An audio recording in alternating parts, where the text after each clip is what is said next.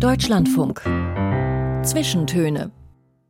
Aus urheberrechtlichen Gründen wurden alle Musiktitel dieser Sendung gekürzt.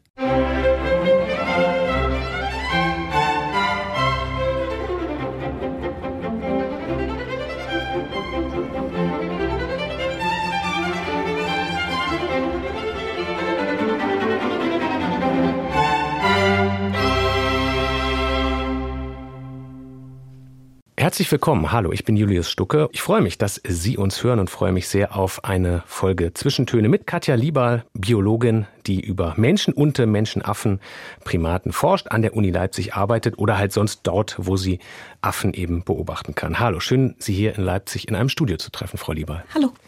Sie erforschen das Verhältnis von äh, Menschen zu Affen und anderen Tieren. Darüber sprechen wir heute. Wir begegnen sicher aber auch Fragen wie, warum lieben und schützen wir eigentlich die einen Tiere und ähm, essen andere. Wir sprechen sicher auch über Emotionen, Emotionen, die wir haben beim Beobachten von Tieren und die Wissenschaftlerinnen wie Sie vielleicht nicht haben sollten. Wir sprechen aber auch darüber, was ähm, Sie an der eigenen Forschung mal angezweifelt haben und wo Sie nach Sinn gesucht haben und warum sie dann trotzdem dabei geblieben sind. Aber vielleicht fangen wir erstmal mit was ganz Konkretem an. Wenn Sie Affen beobachten, dann tun Sie das zum Beispiel in Zoos, in Schutzstationen in Sambia oder aber auch in Indonesien haben Sie Affen beobachtet. Gibt es da so eine Begegnung, ein Erlebnis, wo Sie sagen, das ist für mich prägend gewesen? Daran kann man ganz gut sagen, warum mich das fasziniert? Ja, ganz konkret erinnere ich mich an eine Szene im Zoo Zürich. Das ist schon lange her. Also das stand im Zusammenhang mit meiner Datenaufnahme für meine damalige Diplomarbeit. Und ich habe auch einen Utans beobachtet im Zoo und stand mit Kamera vor den Affen. Und es geht ja auch ganz viel darum, als Beobachterin neutral zu sein, nicht mit den Affen zu interagieren. Aber es gab eine Affendame, Lea, die bewusst auch den Kontakt zu BesucherInnen gesucht hat. Und wann immer ich mit meiner Kamera dort stand, immer wieder versucht hat, also auch wenn ich ein anderes Tier beobachtet habe, sich immer wieder so dazwischen zu stellen und mir direkt in die Augen zu blicken. Und das fand ich emotional sehr intensiv. Es hat mich einfach überrascht, dass Affen überhaupt die Nähe zum Menschen suchen in so einer Situation. Und die Ähnlichkeit gerade so in, in Mimik im Körperausdruck, äh, die hat mich damals sehr beeindruckt. Mhm.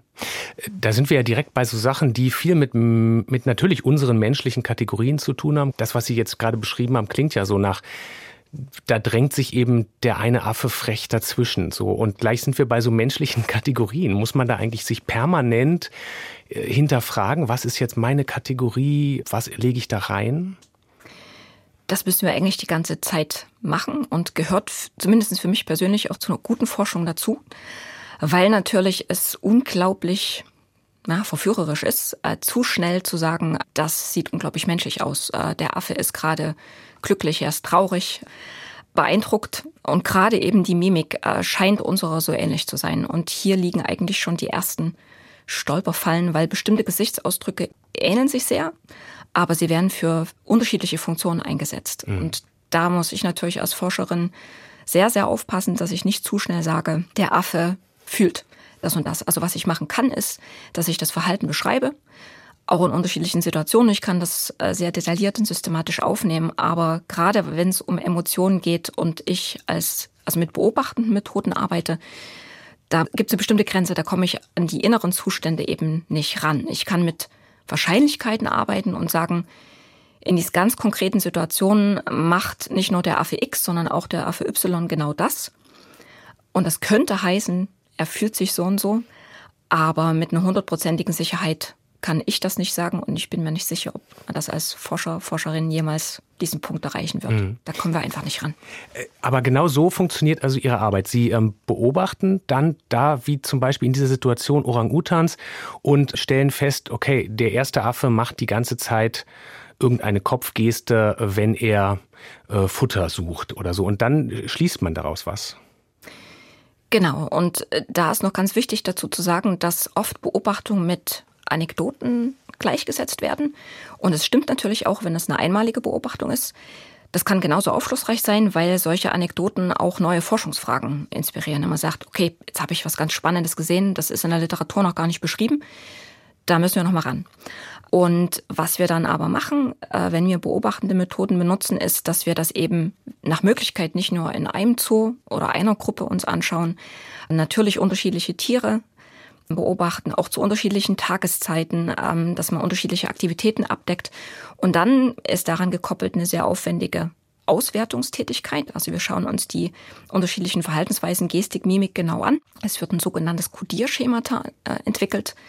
Dann gibt es eine zweite Person, die unabhängig von uns diese Beobachtung überprüfen muss, damit wir eben gerade dieser Gefahr der Vermenschlichung eben irgendwie entgegenhalten können.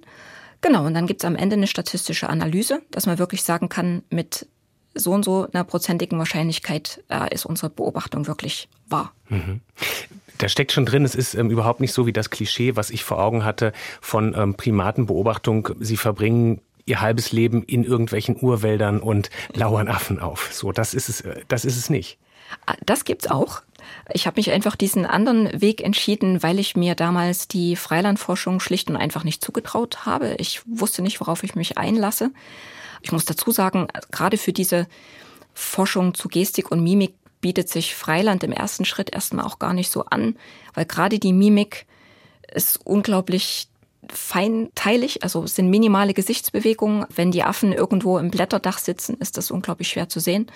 Von daher war eben der Zoo oder eben Gefangenschaftshaltung erstmal die erste Wahl, obwohl wir natürlich dann gerade im, im, wissenschaftlichen Kontext uns dann auch mit der Frage auseinandersetzen müssen, wie sehr das eigentlich dann auch verallgemeinerbar ist für, also das, was wir in Zoo beobachten, ja. wie sehr das dann auch verallgemeinerbar ist für Tiere, die im Freiland leben.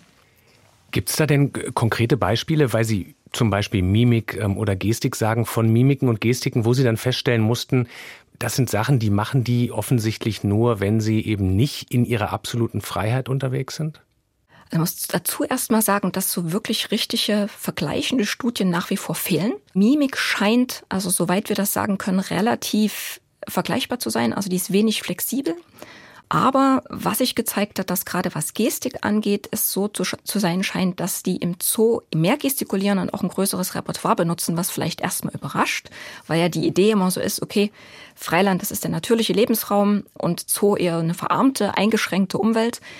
Aber da gibt es eine möglicherweise ganz einfache Erklärung dazu. Die Affen haben im Zoo einfach mehr Zeit. Also Gestik wird eher in entspannteren sozialen Situationen benutzt, also zum Beispiel im Spiel. Und im Freiland sind Affen äh, natürlich auch einen viel höheren Räuberdruck ausgesetzt. Also die haben auch einfach nicht die Zeit, äh, sich die ganze Zeit spielerisch miteinander zu beschäftigen oder sie müssen sich mit Nahrungssuche beschäftigen. Und das ist natürlich im Zoo jetzt erstmal nicht so gegeben. Also spielen die Affen, also gerade wenn Jungtiere vorhanden sind, verbringen mehr Zeit mit Spiel. Mhm. Und wir können eben dann auch ein, ein größeres Repertoire an unterschiedlichen Gesten beobachten. Und lernen Sie auch von uns eventuell? Ich musste jetzt gerade nochmal zurückdenken an diese, an diese Anfangsszene, die Sie beschrieben haben, mit diesem, ja, Dazwischendrängeln sozusagen. Das klingt ja im Zoo eigentlich fast direkt nach der anderen Seite, wo sich ein Kind vor das andere schiebt, oder? Das ist eine gute Frage, ob Affen eigentlich auch vom Menschen lernen. Also grundsätzlich sind Affen in diesem sogenannten Nachäffen oder Imitieren gar nicht so gut. Ähm, das heißt nachäffen. Ja, genau, das ist eigentlich eine ziemliche Ironie. Äh, aber sie sind nicht so gut im Imitieren. Sie beobachten sehr, sehr gut, aber dass sie tatsächlich eine Handlung in einer ähnlichen oder exakten Art und Weise nachahmen, gibt es schon, aber es ist nicht quasi der, der Standard. Mhm. Was wir im Zoo beobachten können, ist, dass sie spezifische Gesten entwickeln, die sie in Interaktion mit Menschen benutzen. Also zum Beispiel das ganz typische Futterbettelgesten, also den Arm ausstrecken, um Futterbetteln in die Hände klatschen, um Aufmerksamkeit auf sich zu ziehen. Das machen die in der Kommunikation miteinander schon auch, aber nicht so häufig und auch nicht so quasi so mit so einem großen Ausdruck. Also die versuchen dann quasi in der Interaktion mit dem Menschen, weil sie ja auch nicht raus können, quasi Aufmerksamkeit auf sich zu lenken, gerade wenn es um Futter geht. Also dann haben sie ein menschenspezifisches Repertoire, was aber nicht unbedingt vom Menschen erlernt ist. Klingt auf jeden Fall nach ähm, ja, Dingen, die auf beiden Seiten emotional sind ähm, Emotionen. Da wollen wir gleich auf jeden Fall noch ein bisschen genauer drüber sprechen. Erstmal hören wir aber Katja Liebal einen von äh, den Songs, die sie mitgebracht haben. Das ist einer, wir können das gleich vielleicht schon am Anfang sagen, es wird keine Songs heute geben, die inhaltlich sich mit Affen beschäftigen. Keine Affentracks und Monkey-Songs auf ihrer Liste, oder? Habe ich richtig, richtig gesehen oder genau. habe ich da was übersehen? Ja. Das ist so korrekt. Keine affeninhaltliche Sachen. Aber hier ähm, gibt es zumindest Tiere im Bandnamen. Hier werden Krähen gezählt. Die Counting Crows sind das. Das ist eine 90er Jahre Rockband und ja, ihr vermutlich bekanntester Song Mr. Jones. Einer, den Sie einfach mit Jugend, Tanzen, Spaß verbinden? Ja, also ich mag den Song und kann nicht mal genau sagen, warum, aber verbinde den mit zur ersten Diskothek besuchen und Emotionen rauslassen und äh, Spaß haben. Und ich mag den Song heute noch sehr. Machen Sie sich solche Songs dann auch heute noch einfach mal an zwischendurch ähm, oder suchen Sie die nur raus, wenn Sie für Radioaufzeichnungen so Best-of suchen? Nee, begleite mich nach wie vor.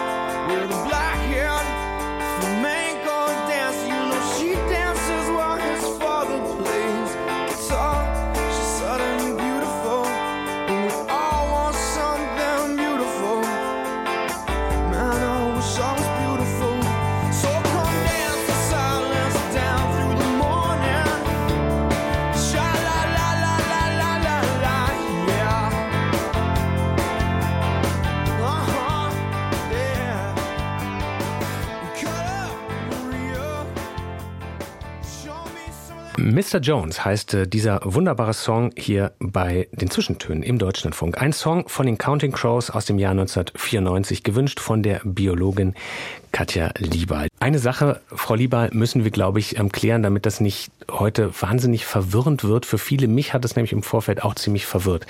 Also Sie sind Humanbiologin, forschen aber auch zu Primatenkognition. Da steckt dann schon sowas drin, als wäre das ein Unterschied. Dann habe ich nachgelesen, festgestellt, nein, wir sind ja alle auch Primaten. Also sind offensichtlich Tiere und Affen und Menschen und Primaten irgendwie doch mehr durcheinander, als ich das im Kopf sortieren wollte. Wie, wie können wir das auflösen? Wir sind Trockennasenprimaten, habe ich auch gelernt. Es ist etwas verwirrend. Sie müssen uns das kurz erklären.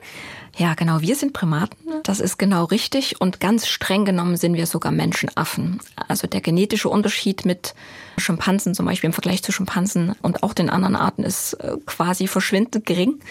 Das alleine auf der, wenn man eine genetische Unterscheidung vornehmen würde zwischen den Arten, das wirklich, wir würden zur Gattung zum Beispiel von Pan, also Schimpansen und Bonobos, dazugezählt werden. Also man müsste ganz streng genommen von Menschen und nicht menschlichen Menschenaffen sprechen und genauso auch von menschliche Primaten im Vergleich zu nichtmenschlichen Primaten. Und man müsste noch einen Schritt eigentlich weitergehen. Und Sie haben wahrscheinlich auch gemerkt, dass ich das so im Gespräch bisher noch überhaupt nicht gemacht habe. Man müsste von Menschen und anderen Tieren sprechen. Aber das wird eigentlich im Alltagsgebrauch überhaupt nicht gemacht. Wir sprechen immer von Menschen und Tieren, auch als Biologin und Biologe. Aber ganz streng genommen sind Menschen auch Tiere. Wir haben gerade schon ein bisschen darüber gesprochen, wie ja Emotionen da natürlich auch eine Rolle spielen. Eigentlich klingt das, was ich natürlich ganz normal finde, mir so einen Affen anzuschauen und zu sagen, Mensch, der ist niedlich, das klingt natürlich nach einem Problem äh, für eine Wissenschaftlerin, oder? Wenn ich irgendwo draußen eben vielleicht auch andere, die im Freiland forschen, einen sehe und davor Angst habe, ist das ja auch eigentlich eine Emotion, die mir als Wissenschaftler schadet, oder? Weil dann sortiere ich den Affen in eine Ecke? Ja, das ist eine ganz, ganz wichtige Frage und tatsächlich spielt oder Hauptemotionen in der Interaktion mit nichtmenschlichen Primaten als Thema kaum eine Rolle. Also ich hatte es ja vorhin schon ganz kurz erwähnt, dass es immer darum geht, möglichst distanziert zu bleiben, neutral zu bleiben, objektiv zu bleiben. Und gerade wenn man die eigenen Emotionen mit ins Spiel bringt und sowas sagt wie, den Affen mag ich, den mag ich nicht, oder der erinnert mich an, keine Ahnung, bestimmte Persönlichkeit, dann ist das natürlich direkt mit Unseriosität verbunden. Aber in der Realität treten natürlich Emotionen auf. Und natürlich gibt es genau wie in der Aktion mit Menschen Affen, die auch ich persönlich mag oder nicht mag. Und umgedreht, es gibt Affen, die mögen mich nicht. Ich kann nicht sagen, ob es Affen gibt, die mich mögen. Soweit würde ich jetzt nicht gehen, aber ich kann definitiv Affen nennen, die mich eben nicht mögen. Und die, die gehen dann weg, oder? Oh, die werfen auch gerne mal was. Also die verschaffen sich ihren Emotionen auf jeden Fall Ausdruck. Es gab im Zoo Zürich Gibbon-Männer, von den kleinen Menschenaffen, die spezifisch Frauen nicht mochten und angepinkelt haben. Mhm. Fragen Sie mich nicht warum, aber es war nicht nur gegen mich gerichtet, sondern gegen Frauen an sich. Und diese Berichte hört man immer wieder, dass auch Affen gegen ganz bestimmte Menschen, also Hautfarben, Haarfarben, wie sie gehen oder eben auch ganz bestimmte Persönlichkeiten, also wo sie irgendwie meine Erfahrung mit verbinden, auf die sie dann auch nach vielen Jahren noch reagieren. Mhm. Und umgedreht, äh, als Forscherin spielen Emotionen natürlich eine Rolle und genauso wie Sie gesagt haben, ich muss natürlich aufpassen, dass wenn ich mir zum Beispiel eine Videoaufnahme anschaue und mir unterschiedliche Verhaltensweisen anschaue und die auswerte, dass ich genauso objektiv bin bei einem Affen, den ich mag, wie bei einem Affen, den ich nicht so gerne mag. Und das ist, wie gesagt, wird in der Wissenschaft wenig bis überhaupt nicht thematisiert. Also wenn Primatologinnen ähm, ihre Emotionen verarbeiten, dann eher in populärwissenschaftlichen Büchern. Alles andere, wie gesagt, wird als wissenschaftlich nicht seriös betrachtet. Mhm. Und das finde ich schade, dass es da nach wie vor kaum einen Dialog gibt. Wir haben das mal versucht, in einem Projekt ein bisschen anzugehen und uns mit Emotionen von Forschenden im Feld auseinandergesetzt. Also sowohl in der Aktion mit Affen, aber eben auch mit Menschen aus anderen Kulturen. Also quasi die Begegnung mit dem anderen oder Fremden und was das eigentlich mit mir als Forscher, Forscherin macht. Konnten Sie danach sagen, wir haben da was draus gelernt? Ja, das wird, ich sehe das Projekt eigentlich nach wie vor erstmal so als einen ersten Versuch, an diese Thematik irgendwie ranzukommen und Aufmerksamkeit zu kreieren, was mich tatsächlich sehr überrascht hat, weil wir haben von vielen WissenschaftlerInnen dann das Feedback bekommen, das sollte viel mehr thematisiert werden und nicht mal unbedingt nur an solchen Disziplinen wie Medizin oder Primatologie oder der Anthropologie, wo man das vielleicht erwarten würde. Ich erinnere mich noch an ein Gespräch mit einem ähm, Architekten, der gesagt hat, das wäre eigentlich ganz gut, wenn wir uns das mal, diese Thematik nach der Rolle von Emotionen bei unserer Arbeit, also der wissenschaftlichen Auseinandersetzung mit dem Gegenstand, mal zur Brust nehmen würden. Mhm. Was wir gelernt haben, also es, es ist schwer, das zu verallgemeinern, weil wir auch erstmal mit einem geisteswissenschaftlichen Forschungsansatz rangegangen sind. Also so das Quantifizieren, Verallgemeinern stand erstmal nicht so sehr im Vordergrund, sondern eher erstmal die Beschreibung des Phänomens. Was aber klar geworden ist, Emotionen spielen eine unglaublich große Rolle.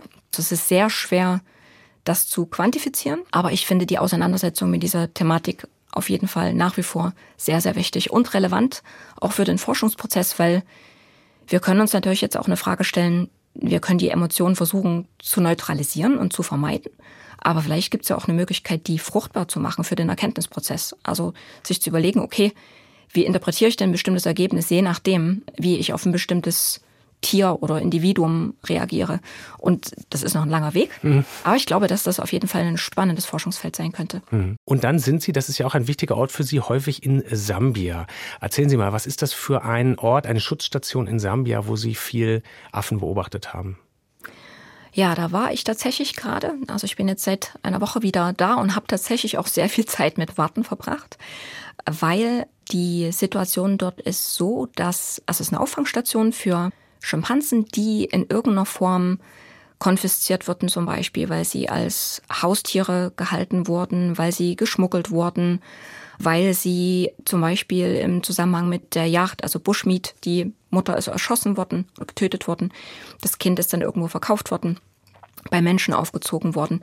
Aus diesen unterschiedlichen Kontexten stammen die Schimpansen, die werden dort aufgepäppelt und in Gruppen integriert. Also die Idee ist nicht wie in anderen von diesen Schutzstationen, dass die Affen danach ausgewildert werden. Das ist zum Beispiel in Indonesien der Fall, wo wir gearbeitet haben, in Pasir Panjang, aber in Sambia ist es eben so, dass die Affen dort verbleiben die Idee ist auch, dass sie quasi ihr Schimpansending machen können. Also es soll möglichst wenig Interaktionen mit Menschen geben und eben auch mit ForscherInnen. Deswegen, also die leben in sehr, sehr großen Gehegen.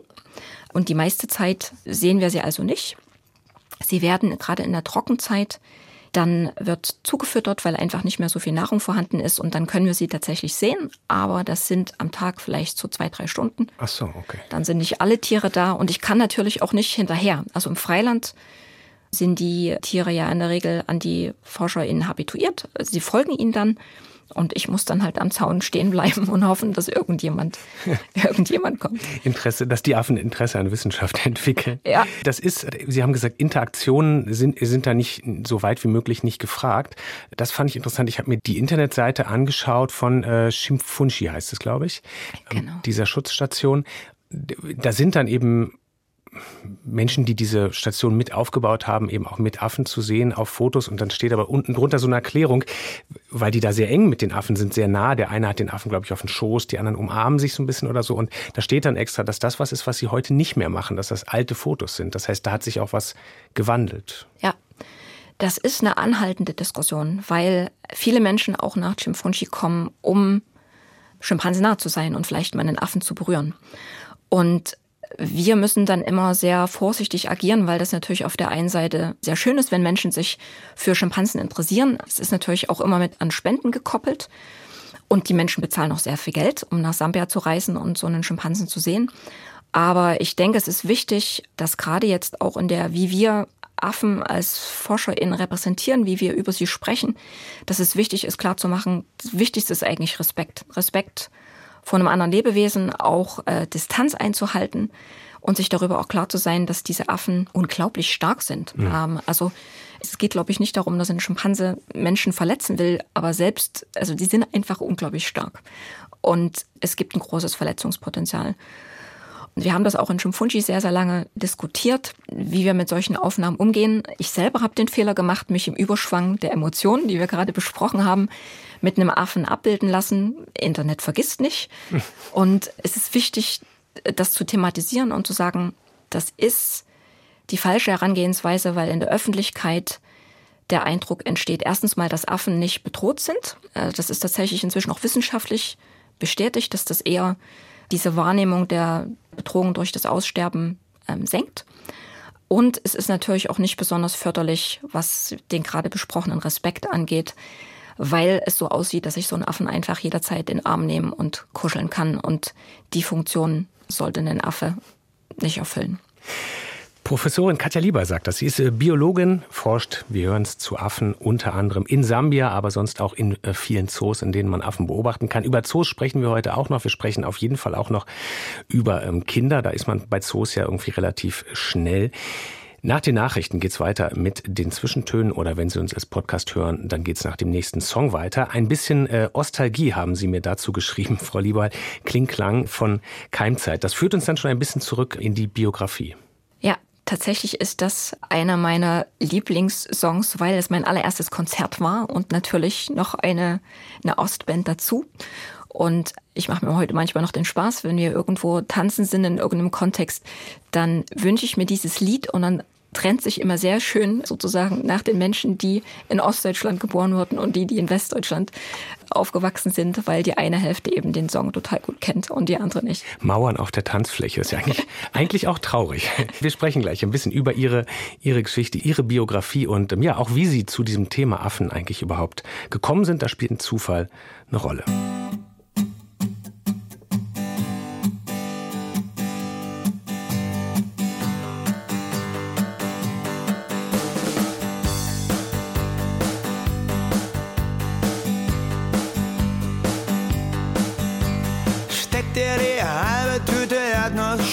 In deinen zuckersüßen Mund. Find dich in einem Comicheft wieder, fotografier dich bunt. Graffitis machen graue Wände lebendig, ich wünschte, ich könnte das auch. Und wie ich überleg, was ich denn wirklich kann, seh ich, dass ich zu nix taug. Klang du und ich die Straßen entlang. Kling, klang. Hallo und äh, herzlich willkommen nochmal. Die Zwischentöne. Ich bin Julius Stucke. Mit mir im Studio in Leipzig ist Katja Lieber, Biologin, die unter anderem Affen beobachtet, ihre Mimik beobachtet, die Gesten, die Kommunikation und die mal einen Moment hatte äh, im Zoo mit der Familie, haben sie mir erzählt, wo sie dachten, vielleicht sind wir ja ein bisschen zu oft im Zoo. Ja, die Situation ging ganz konkret äh, darum, meine erste Tochter äh, war zu dem Zeitpunkt gerade sieben Monate alt. Ich hatte wieder angefangen zu arbeiten und wir waren als Familie im, im Zoo. Und sie hat zu dem Zeitpunkt immer noch nicht gesprochen, aber sie stand vorm Gorilla-Gehege und hat dann dieses typische Brustrommel nachgemacht. Und das war dann tatsächlich der Moment, wo ich mir so ein bisschen Gedanken gemacht habe, ob ich mein Kind nicht mehr unter Menschen bringen sollte und vielleicht wird nicht doch zu viel Zeit im Zoo verbringen. Kinder und Zoos, auf jeden Fall auch noch ähm, ein Thema in äh, dieser Stunde. Zwischentöne, gleich geht es aber erstmal um den Weg äh, in die Biologie von Katja Lieber. Nach einem Song, Karl-Marx-Stadt heißt der, in der Nähe ist Katja Lieber geboren, Karl-Marx-Stadt äh, oder eben heute wieder Chemnitz. Karl-Marx-Stadt heißt der erste Song hier von Kraftklub. Ich stehe auf Kaffee, Kippen und Diamanträder. Ich war nie der in der Klasse vorne Sitzer und die Handheber. Eher so Angeber, ein verpeilter Hänger daran. Hat sich bis heute eigentlich nicht viel geändert, verdammt. Ich kann nichts dafür, doch die meisten begreifen nicht, dass es nicht meine Schuld ist, wenn mein Leben scheiße ist. Sondern eigentlich das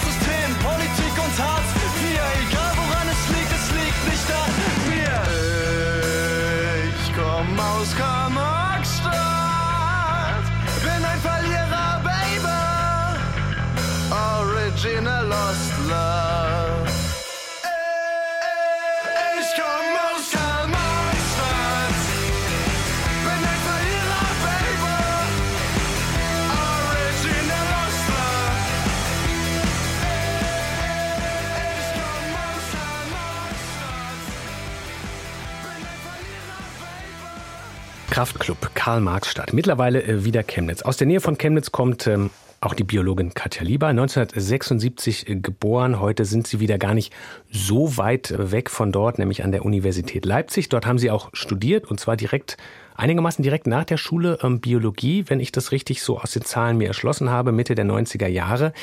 Also keine Jahre des Ausprobierens, des Hin und Her, des Nichtwissens. Ähm, wussten Sie direkt relativ straight, Biologie, das ist mein Ding. Ja, Biologin zu werden war ein langer Traum. Ich hatte dann versucht, zumindest was die Studienbewerbung angeht, noch ein oder zwei Sachen auszuprobieren. Ich wollte eigentlich gern Tierpflegerin werden. Und tatsächlich ein erster Wunsch war auch im Kuhstall zu arbeiten. Das hat mir tatsächlich meine Mutter ausgeredet mit den, äh, also mit den Aufstehzeiten, wann man früh beginnen muss, um im Kuhstall zu melken. Tierpflegerin habe ich dann erst später nochmal ausprobiert mit einem Praktikum im Zoo. Und dann erinnere ich mich noch an einen glorreich gescheiterten Versuch, äh, Landschaftsarchitektur in Dresden zu studieren. Ähm, ich war da auf einer Infoveranstaltung und war total begeistert über die Möglichkeiten, aber mein zeichnerisches Talent ist quasi nicht vorhanden. Ja, von daher war ich dann ziemlich schnell bei der Biologie, obwohl die damals und heute genauso eigentlich noch so ein bisschen als brotlose Kunst verschrien ist. Noch, noch brotloser als Germanistik. Das, das weiß ich nicht, aber die, die reine Verhaltensbiologie wahrscheinlich schon Okay. vergleichbar. Jetzt ähm, hat Ihre Mutter Ihnen das mit dem Kuhstall auf jeden Fall ausgeredet. Und wie ist das mit der Biologie? Sie haben mir erzählt, Ihre Mutter war selber Biologin. Ja, meine Mutter war Lehrerin für Biologie ähm, und Chemie. Und ich glaube, dass sie tatsächlich einer der wesentlichen Gründe ist, warum ich heute das mache, was, was ich mache.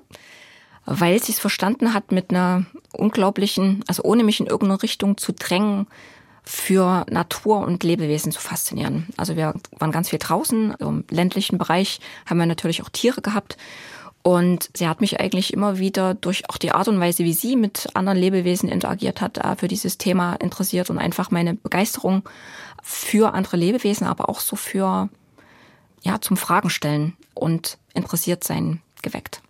Was waren das für Ausflüge? Also so Naturausflüge, wo sie dann die Tiere erklärt hat, einfach weil sie dieses Wissen hatte? Und auch so zum, ich weiß noch, also heute würde man das wahrscheinlich gar nicht mehr machen, aber es hing ein Kasten mit präparierten Käfern und Insekten. Den musste sie halt damals im Studium auch anfertigen. Der hing bei uns im Wohnzimmer. Und wann immer ich irgendwas dazu wissen wollte, hat sie mir das erklärt. Wir hatten ganz viele Bücher, womit ich Stunden verbracht habe. Ähm, Also meine Mutter war alleinerziehend und voll berufstätig, wie das halt auch so zu den Zeiten, das war auch gar nicht ungewöhnlich. Und dann musste ich mich viel auch selber beschäftigen und dann hat sie mir Bücher gegeben und ich war dann auf dem Feld, weiß ich noch, so gab es so eine Blumenwiese am, am Feld rein und habe Schmetterlinge bestimmt.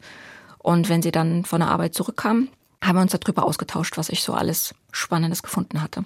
Sie sind 1976 geboren, also ja, aber schon in der Zeit, in der Sie es dann eben natürlich mitbekommen konnten, ähm, kam die Wende, der Mauerfall, die Wendezeit, Umbruch, irgendwie alles anders. Haben Sie das so richtig bewusst erlebt? War das für Sie ein richtiger Bruch im Leben? Als Teenager dann ja schon? ich erinnere mich noch vage und ich hätte mir, also ich habe mir oft gewünscht, dass ich damals ein anderes Bewusstsein für die Bedeutung dieser Zeit gehabt habe und also sozusagen auf viele Dinge anders geachtet hätte, wenn mir bewusst gewesen wäre, was uns bevorsteht.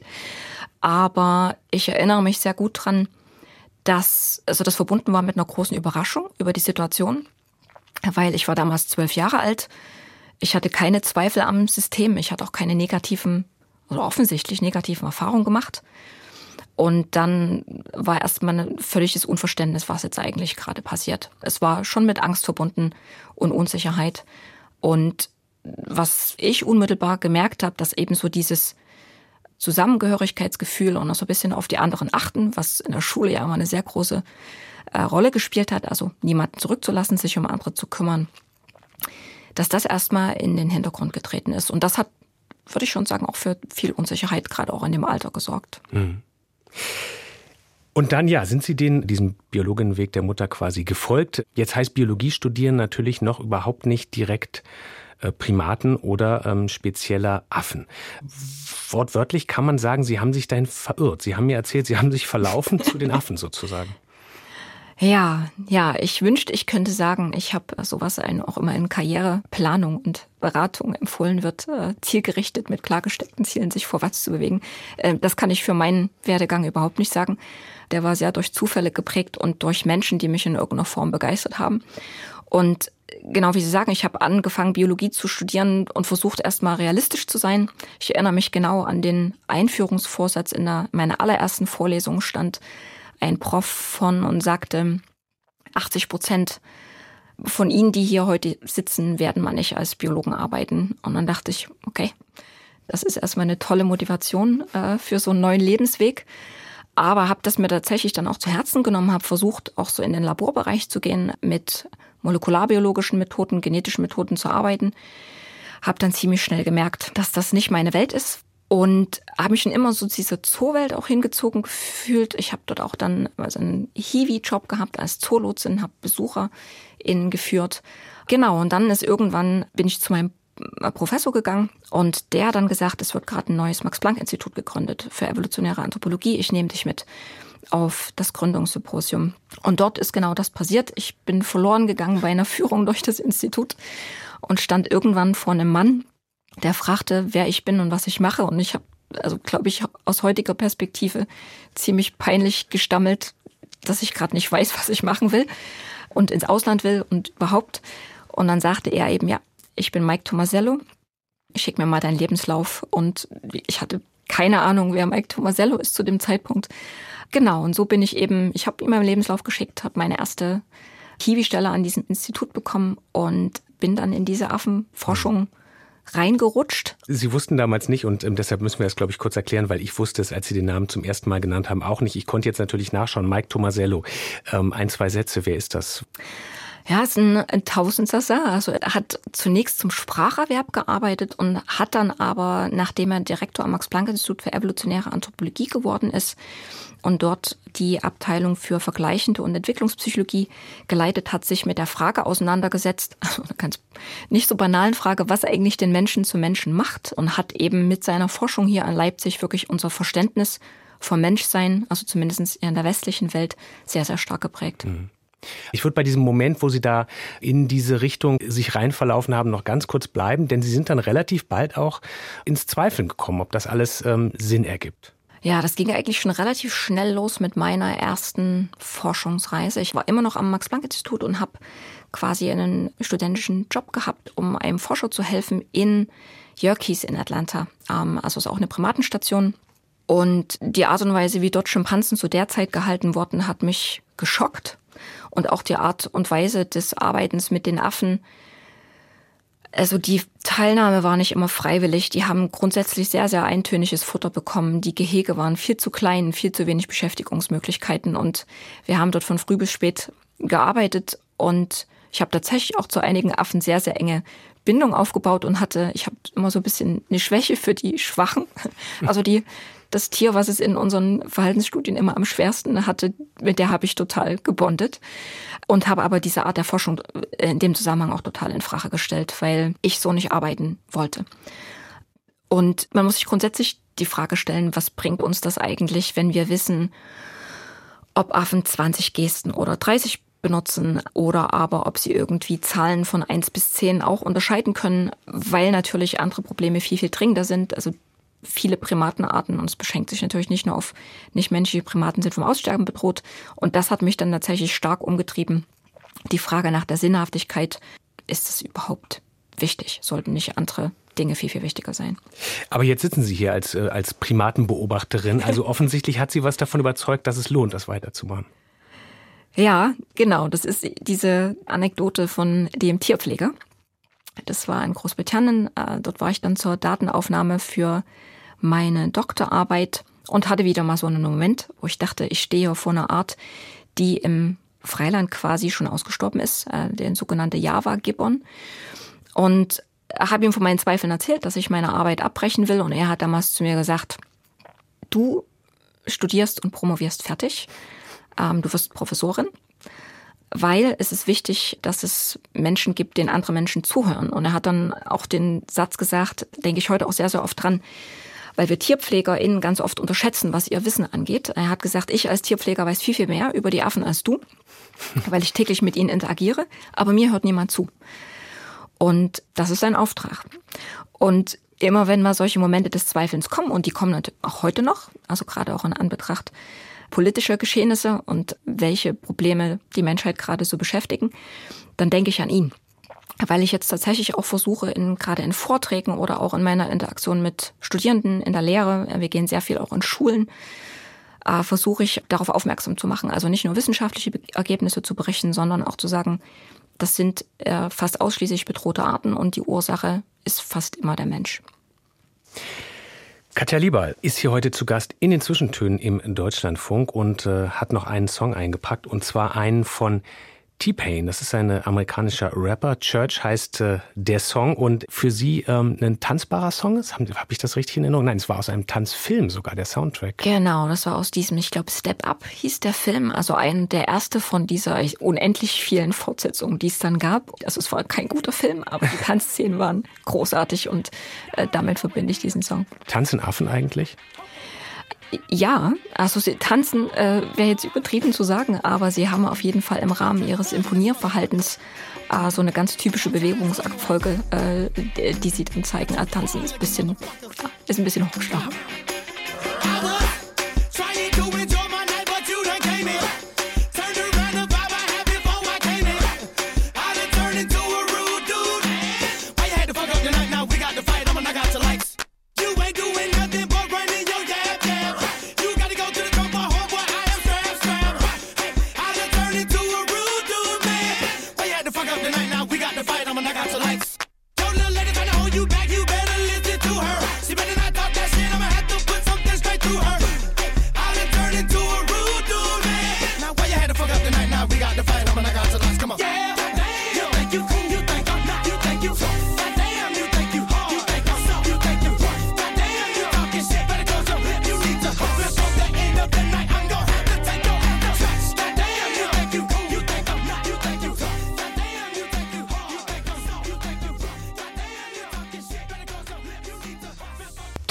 Church hier in den Zwischentönen. In Leipzig in einem Studio aufgenommen mit Katja Liebal, Biologin, die über Menschen und Menschenaffen forscht und Sie haben schon erzählt, Sie haben eine Tochter sehr oft in den, in den Zoo mitgeschleppt, so oft, dass sie da äh, Gorilla-Verhalten quasi ähm, kopiert hat. Und das ist ja auch ein Forschungsinteresse von Ihnen, also nicht wie Kinder Gorilla-Verhalten imitieren, aber wie Kinder sich eben gegenüber Tieren verhalten und wie das entsteht, wie sich das entwickelt. Also zum Teil ja vielleicht auch ganz äh, verschieden entwickelt, je nachdem, wo man aufwächst, wie man aufwächst.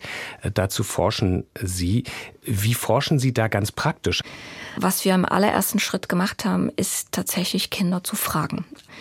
Also so eine Art kindzentrierten Ansatz zu benutzen und die Tierwelt aus, ja, aus der Kinderaugenperspektive zu betrachten, soweit uns das als Erwachsene überhaupt möglich ist. Also Kinder ab vier Jahre, äh, jünger wird schwierig, also ein längeres Interview zu führen, bis eben ins ähm, junge Erwachsenealter, bis 17 Jahre und dann eben auch Erwachsene. Und ein Thema war für uns also nicht nur die, die Art und Weise, wie äh, Kinder mit bestimmten Tieren interagieren, sondern eben auch, wie sich das im Laufe des Alters verändert. Also die, die Art und Weise der Interaktion und ob diese eben auch kulturell variiert. Also ein und dieselbe Tierart, zum Beispiel ein Hund oder irgendein Nutztier. Und die Frage ist, können wir in den Einstellungen, die die Kinder berichten gegenüber diesen Tieren, eben Unterschiede je nach kulturellem Kontext beobachten? Und können Sie? Also wir sind gerade noch bei der Auswertung eines Riesendatensatzes. Also wir haben inzwischen knapp 2000 Interviews geführt mit Kindern und Jugendlichen aus 15 unterschiedlichen Nationen. Und ja, also um so ein ganz, also das ist jetzt fast ein bisschen ein plattes Beispiel und vielleicht gar nicht so überraschend, aber Hunde sind ein beliebteste Haustier in Deutschland, werden ganz oft also als Familienmitglied oder als Freund äh, betrachtet. Also das haben uns ganz oft auch Jugendliche berichtet hier in, in Deutschland, dass eben, wenn es schwierig wird, mit den Eltern zu sprechen, dann vertraut man sich dem, dem Hund an. Aber in anderen kulturellen Kontexten sind Hunde eben nicht an bestimmte Haushalte oder gar eine bestimmte Person gebunden. Also es gibt äh, die Rolle als Familienmitglied nicht, sondern die werden vielleicht sogar nur geduldet, weil sie zum Beispiel schützen vor Räubern. Also sie warnen, wenn zum Beispiel äh, sich Löwen nähern. Oder sie werden als Wachhunde eingesetzt. Aber diese enge, auch emotionale Bindung an ein ganz bestimmtes Individuum, Hund, das findet man in vielen kulturellen Kontexten eben nicht. Hm. Aber das heißt, das wollen Sie einfach erstmal wissen, um es zu beschreiben, oder liegen da dann auch schon so Bewertungen drin? Also der erste Schritt ist tatsächlich das Beschreiben, weil wir so ein bisschen die Methode korrigieren wollen. Also in der Kulturvergleichen, Psychologie wird oft, also Methoden, die im westlichen Kontext etabliert wurden, entwickelt wurden und auch erfolgreich angewandt wurden, die nimmt man dann in ein anderes Land mit und findet dann einen Unterschied. Und dann ist immer die Frage, okay, ist das ein echter Unterschied in der Kognition? Und die gibt's auch. Es kann genauso gut sein, dass die Methode einfach in anderen Kontexten nicht funktioniert. Und das war für uns so ein Ansporn, zu sagen, okay, wir bauen jetzt erstmal ein breites Fundament an Fakten, die die Kinder uns nennen und versuchen dann darauf basierend experimentelle Ansätze zu äh, entwickeln, also Verhaltensstudien, wo wir eben ein bisschen systematischer bestimmte äh, Fakten testen können. Mhm. Also es geht nicht darum zu sagen, das eine ist besser als das andere oder Empfehlungen zu geben, wie Kinder mit einem äh, bestimmten Tierart interagieren sollten. Also vor allem nicht kulturübergreifend, das ist wichtig. Man kann das vielleicht für seinen eigenen kulturellen Kontext machen, aber ich würde sehr davon abraten, das äh, jetzt zum Beispiel für, für Sambia versuchen zu wollen, einfach weil ich jetzt persönlich diesen kulturellen Kontext viel zu wenig kenne.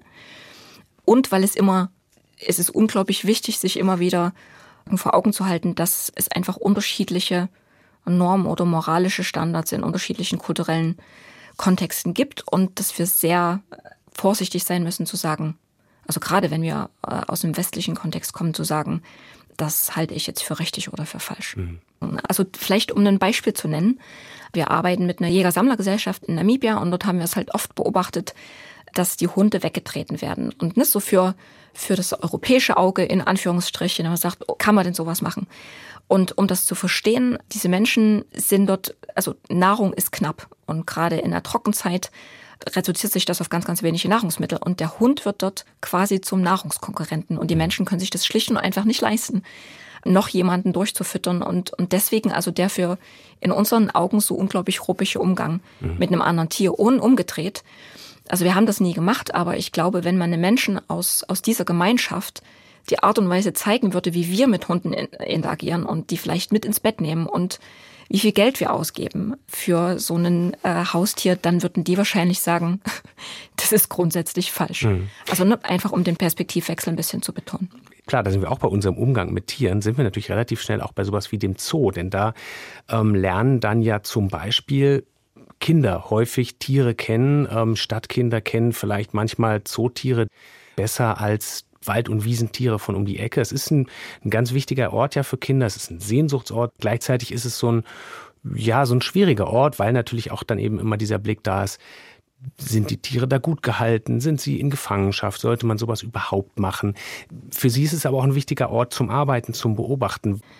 Ja, also Zoo ist und bleibt ein streitbares Thema. Und ja, ich muss mich da auch als Forscherin immer wieder damit auseinandersetzen, kritisch reflektieren muss, ob das Verhalten, was ich im Zoo sehe, repräsentativ ist für die Art an sich. Und ja, es ist natürlich auch so bei allen Bemühungen, also gerade wenn man sich den Zoo Leipzig ansieht, was in den letzten Jahren hier aufgebaut und entwickelt worden ist, äh, ist natürlich immer am Ende die Frage, kann ein Zoo den Lebensraum, also gerade für Menschenaffen bieten, den sie im Freiland hätten. Und da ist die Antwort, glaube ich, mit ziemlicher Sicherheit nein. Und trotzdem denke ich, dass Zoos eine unglaublich wichtige Funktion erfüllen und da wieder also auf meine Tätigkeit damals als Zoolotsin. Der Zoo ist eine Möglichkeit, gerade heute, wo so diese Verbindung zur Natur und zu anderen Lebewesen mehr und mehr verloren geht, hat der Zoo einfach eine sehr, sehr wichtige Funktion, dass er die Möglichkeit der Interaktion mit Tieren bietet. Und damit meine ich jetzt nicht mal, dass unbedingt, dass Tiere angefasst werden können, sondern tatsächlich Tiere zu beobachten, sich Zeit zu nehmen und dass die Begeisterung für Lebewesen geweckt werden kann. Und für mich war das immer als Zoolotsin oder auch jetzt noch als Wissenschaftlerin, wenn man irgendwie mit BesucherInnen im Zoo zu tun hat und gerade mit Kindern, ist es für mich der größte Erfolg gewesen, wenn ich nach so einer Führung sagen könnte, ich habe einen Menschen mehr für äh, ein bestimmtes Lebewesen begeistern können oder für eine Thematik aufmerksamer machen können. Also keine Ahnung, zum Beispiel Verwendung von Palmöl in unterschiedlichen Produkten. Und da hat der Zoo einfach als Bildungseinrichtung, also über die ganzen anderen Funktionen hinaus, eine unglaublich wichtige Funktion. Also deshalb halt auch für Kinder, sagen Sie, ein wichtiger Ort. Gleichzeitig einer, wir haben schon viel über Emotionen gesprochen, der natürlich auch so traurige Momente hat. Ne? Also während Sie schon bei Menschenaffen sagen, deren freies Leben kann man selbst in einem guten modernen Zoo kaum reproduzieren, natürlich nicht. Gleichzeitig sind das aber die, bei denen man als Besucher vielleicht so denkt, ja, auch denen geht's doch da noch relativ gut, jetzt zum Beispiel verglichen mit allen großen Vögeln, die fliegen eigentlich in der Freiheit und die sind alle irgendwie da, wo sie nicht fliegen können. Das macht ja auch zum Teil vielleicht so ein bisschen, so ein bisschen traurig sogar. Ne? Würden Sie sagen, da sollten Eltern, die mit Kindern in Zoos gehen, das irgendwie begleiten? Ich finde auf jeden Fall, dass das diskutiert werden muss. Also das Problem verschwindet ja nicht, indem man nicht darüber spricht. Und gerade auch Eltern, also ich habe viele, viele Stunden im Besucherraum gestanden und Affen beobachtet und war leider oft so, die Kinder waren eher vorsichtig und haben sich dem Affen auch mit Begeisterung genähert. Und dann waren es oft auch die Eltern, die gesagt haben, na, klopf doch mal an die Scheibe und äh, wirf mal was rein. Und den Affen gerufen haben. Und das war tatsächlich auch eine wichtige Motivation für unser Projekt zu sagen, wie schaffen wir es denn bei unseren Kindern als Eltern oder auch als Gesellschaft äh, in der Schule den respektvollen Umgang mit anderen Lebewesen zu fördern, ähm, weil Kinder haben diese Sensibilität. Also vielleicht, vielleicht auch nicht jedes Kind, aber in der breiten Masse würde ich sagen, auf jeden Fall.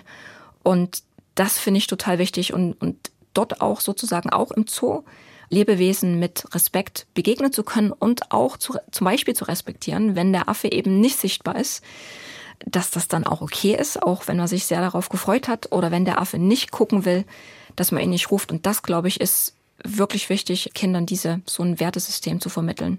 Katja Lieber, sie ist äh, Biologin, forscht zu Affen und ähm, vorhin habe ich behauptet, Affen spielen keine Rolle mehr in ihren Songs. Jetzt fällt mir allerdings gerade auf, der Bandname hier hat in der Tat doch einen Affen im Namen. Es sind nämlich die Guano Apes, äh, wobei der Bandname, glaube ich, keinen Sinn ergibt. Eine Guano ist so Dünger. Ja, ja. habe ich ja nie drüber nachgedacht, aber ja, passt nicht so wirklich Dünger, Düngeraffen.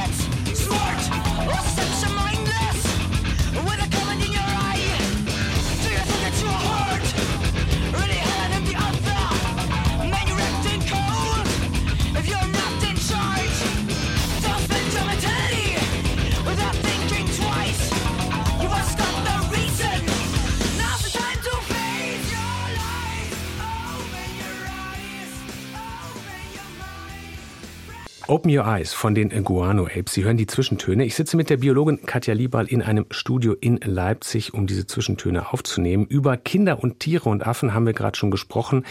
Einer der Schwerpunkte in der Arbeit von Katja Liebal. Und ähm, sie hat gerade gesagt, dass ja, äh, Erwachsene sich da auch ein bisschen fragen sollten, inwiefern sie eine Vorbildrolle gut oder nicht so gut erfüllen im Zoo, wenn es darum geht, die Kinder zu animieren, an Scheiben zu klopfen oder ähnliches, ähm, weil es eben eigentlich wichtig ist, den Kindern einen guten Umgang zu vermitteln und auch respektvollen Umgang zu vermitteln ähm, mit Tieren.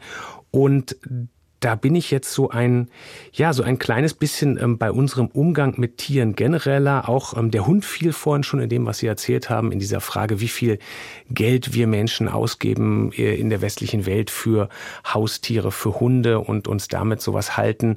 Ich gebe ganz offen zu, ich verbringe meine Zeit manchmal ähm, mit dem äh, mit dem Durchscrollen von Instagram-Videos ähm, von Hundebesitzerinnen und Hunden oder auch von Hunde-InfluencerInnen und ähm, FotografInnen, die es da gibt, die durch New York ziehen und Hunde fotografieren. Total beliebt, absolut niedlich.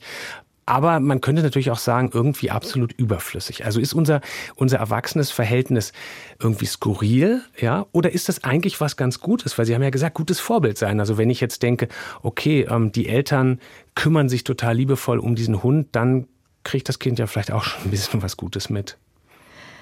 Ja, das ist eine, das ist eine spannende Frage und es ist wahrscheinlich auch schwierig zu verallgemeinern.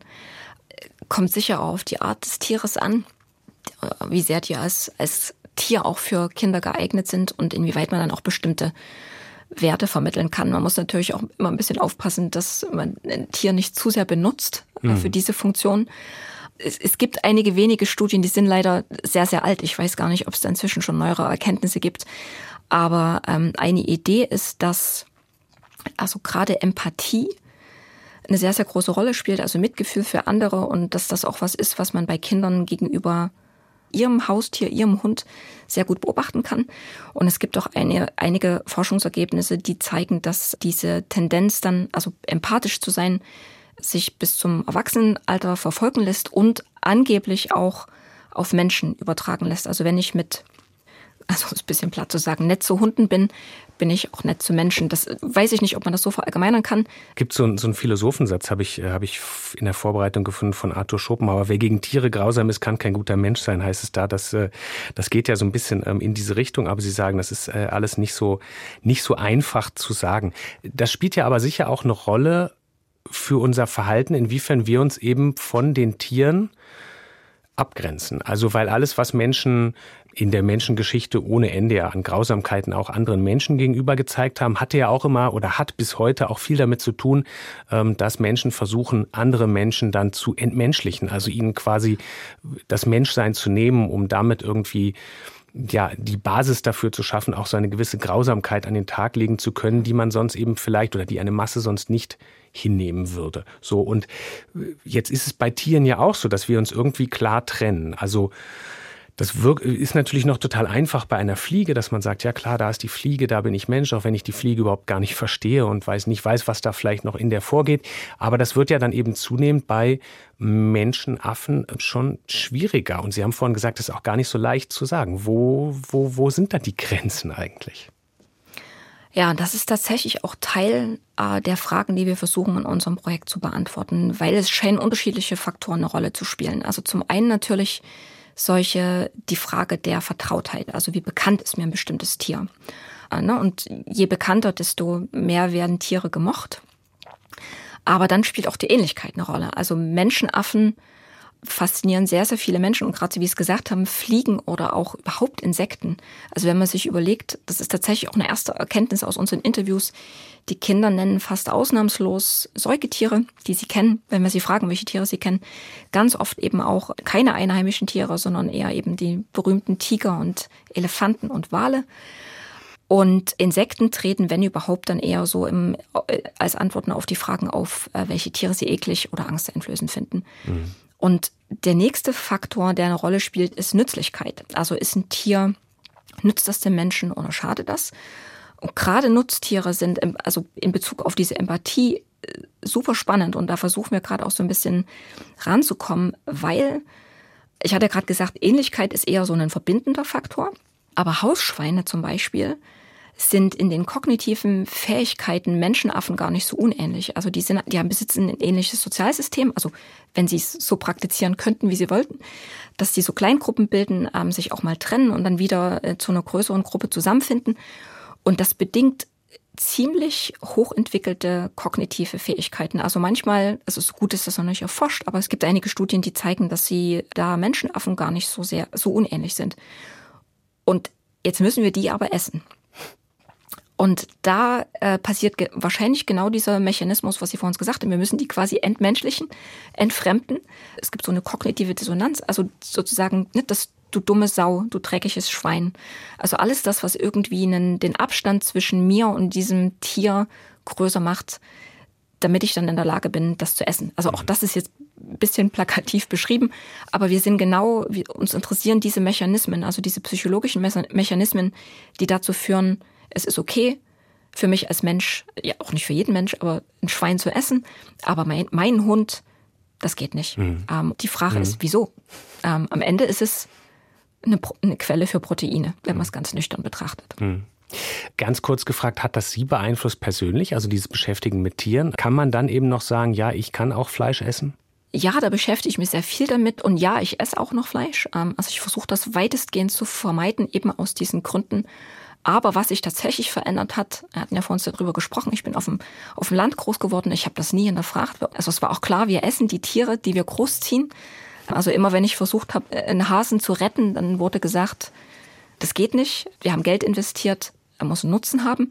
Und das hat sich also durch diese, die Arbeit mit den Tieren sehr, sehr verändert. Und das hinterfrage ich, also gerade diese landwirtschaftliche Haltung, durch das Wissen, welche kognitiven Fähigkeiten die haben und was das auch für Tiere wahrscheinlich bedeutet, wenn sie unter solchen Bedingungen gehalten werden, hat auch dazu geführt, dass ich das viel, viel kritischer hinterfrage.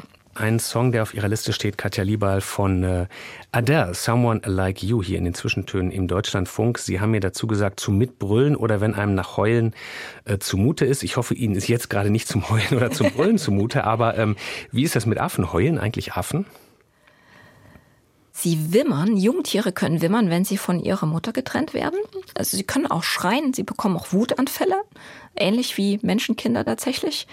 Aber heulen es gibt Laute im Zusammenhang mit dem Imponierverhalten, die kommen dem vielleicht am nächsten, aber hm. identisch würde ich sagen, ist okay. es nicht. Und weinen? Das können sie wahrscheinlich nicht. Also wir haben es noch nicht beobachten können und ich bin mir ehrlich gesagt gar nicht sicher, ob sie tatsächlich keine Tränendrüsen haben, aber weinen so wie Menschen äh, machen Menschenaffen nicht. Machen sie nur im Dunkeln, wenn, wenn keiner zuschaut. Wenn, kein, wenn ich nicht gucke.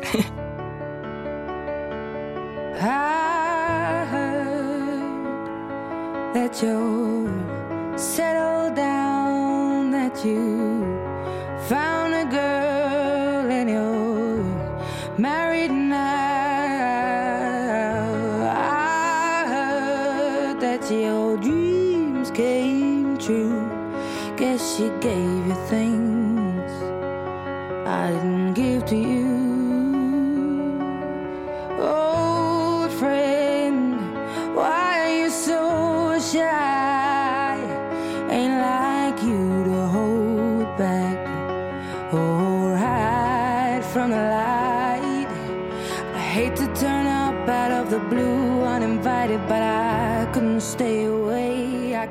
fight it. I had hoped you'd see my face and that you'd be reminded that for me.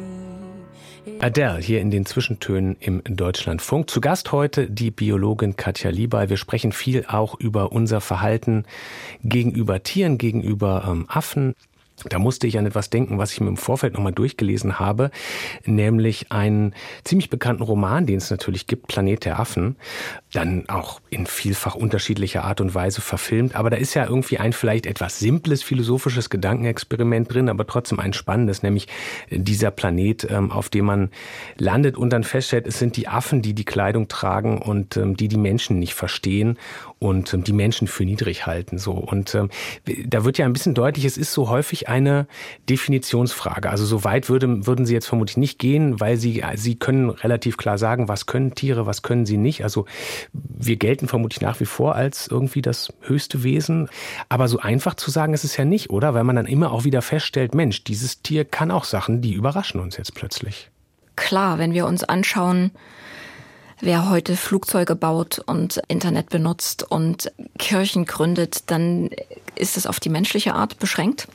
Aber da muss ich wieder auf die Kinder verweisen. Äh, wir fragen die tatsächlich, ob Menschen denn eigentlich grundsätzlich anders sind als Tiere oder oder eher nicht. Und dann sagen ganz viele, oder war, war in, zumindest in, in den Kindern in Deutschland, Leipzig, die wir interviewt haben, war eine Antwort ja. Menschen sind anders als Tiere. Und zwar können Tiere nämlich das und das und das besser. Und das hat mich total überrascht, weil ich angenommen hatte, entweder würden sie nicht so einen großen Unterschied machen. Das ist nämlich, wenn sie jünger sind, ist das, ist eine Hypothese, dass sie gar nicht so einen großen Unterschied machen. Aber äh, wenn sie einen Unterschied machen, hatte ich eben nicht erwartet, dass sie quasi die tierische Fähigkeiten also besonders hervorheben würden. Beispiele dafür, was, was, was, wo, sie, wo die Kinder sagen, das können die Tiere besser?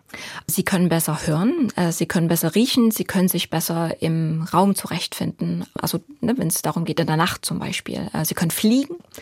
Viele Kinder finden Fliegen tatsächlich total faszinierend.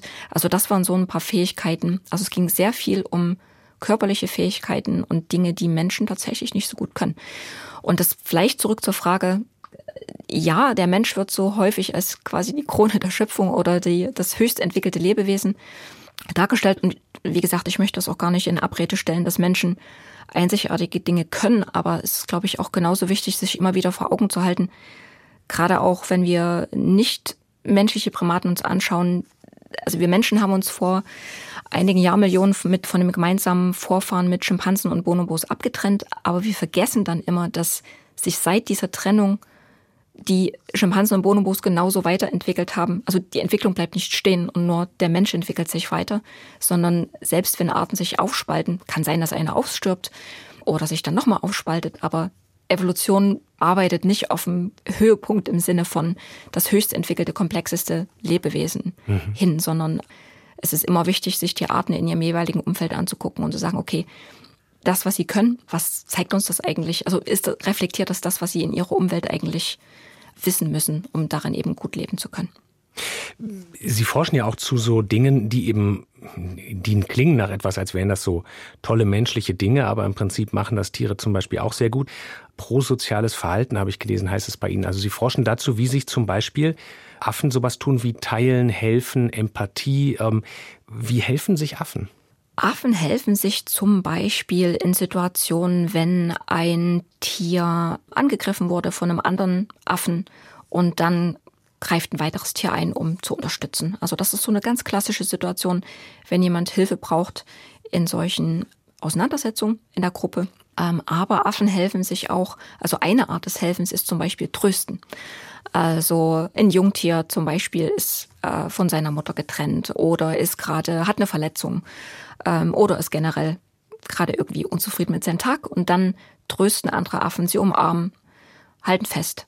Also das ist eine Möglichkeit des prosozialen Verhaltens und Affen teilen auch Futter. Also nicht so häufig oder so, wie wir das so aus dem menschlichen Kontext kennen. Und das zeigt schon wieder auf eine Schwierigkeit in dieser Art der Forschung, weil wir oft nicht an die Motivation rankommen. Also wir sehen, ein Affe gibt einem anderen Futter und das sieht vielleicht so aus, wie ich das menschlichen Kontext vom Abendbrottisch kenne, wo ich jemandem aus der Familie eine Scheibe Brot reiche. Aber dann, wenn ich genauer hingucke, sehe ich, dass der Affe vielleicht die Nuss schon gefressen hat und die Schale dem Jungtier gibt. Und dann ist die Frage, ist das Teilen? Ist Oder das prosozial? Ja. genau. Also da muss ich dann zweimal hingucken. Auf der anderen Seite, wenn ich das anmerken darf, ist natürlich wir denken als Menschen, wenn wir Teilen beobachten, äh, ne, wenn wir miteinander kooperieren, dann ist natürlich unsere Motivation auch nicht zwangsläufig immer, dass wir dem anderen was Gutes tun wollen, sondern es gibt eine unendlich, äh, unendliche Reihe von Möglichkeiten, warum ich gerade jemand anderen helfe oder mich in irgendeiner anderen Form prosozial verhalte. Also prosozial heißt ja erstmal nur, ich mache irgendwas, wovon der andere profitiert was meine Absicht ist in dem Moment und ob ich vielleicht auch davon profitiere, weil äh, ich vielleicht hoffe, dass äh, sozusagen dieser Gefallen erwidert wird, das spielt erstmal keine Rolle.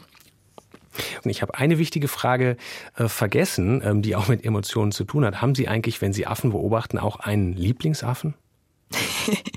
ja, den habe ich und das ist äh, der Orang-Utan-Mann in der Leipziger Gruppe, der leider diesen unglücklichen Namen Bimbo trägt. Aber der ist tatsächlich unglaublich faszinierend. Der mag mich zum Beispiel nicht.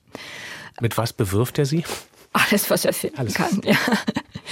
Also er reagiert auf unterschiedliche Menschen auch unterschiedlich stark.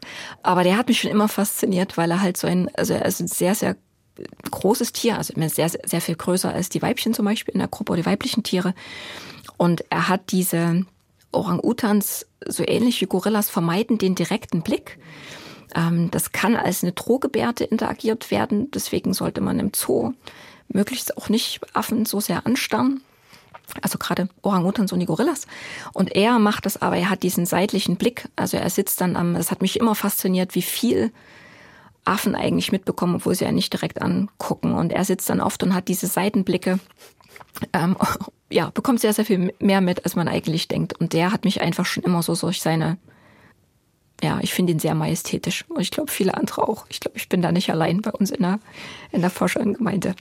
Katja Lieber, Biologin an der Universität äh, Leipzig, beobachtet äh, Affen, aber ja, umgekehrt beobachten manchmal Affen offensichtlich auch Sie. Auch das kommt offensichtlich vor.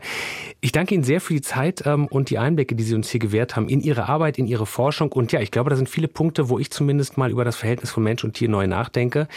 Danke für Ihre Zeit. Danke für die Einblicke. Vielen Dank für das Gespräch. Sehr gerne. Last but not least hören wir gleich noch einen Song. Das ist äh, Nirvana, Smells Like Teen Spirit. Den hören wir gleich. Ich danke Ihnen auf jeden Fall fürs Zuhören. Hoffe, Sie haben auch einige Gedanken mitgenommen. Ich bin Julius Stucke. Falls Sie uns am Radio hören, dann geht's hier gleich im Deutschlandfunk weiter mit den Nachrichten und dann mit Rock etc. Ich wünsche Ihnen dann noch einen schönen Sonntag oder halt irgendeinen schönen Tag, Nachmittag, Abend, Nacht, äh, wann auch immer Sie uns hören, wenn das hier ein Podcast ist äh, und Sie uns so hören. Sie finden auf jeden Fall genug Zwischentöne für äh, Socken sortieren bis in die Ewigkeit in der DLF Audiothek unserer App fürs Smartphone. Und äh, nächste Woche ist die Dramatikerin und Autorin Sascha Mariana Salzmann zu Gast bei meiner Kollegin Tanja Runo. Machen Sie es gut, schönen Sonntag.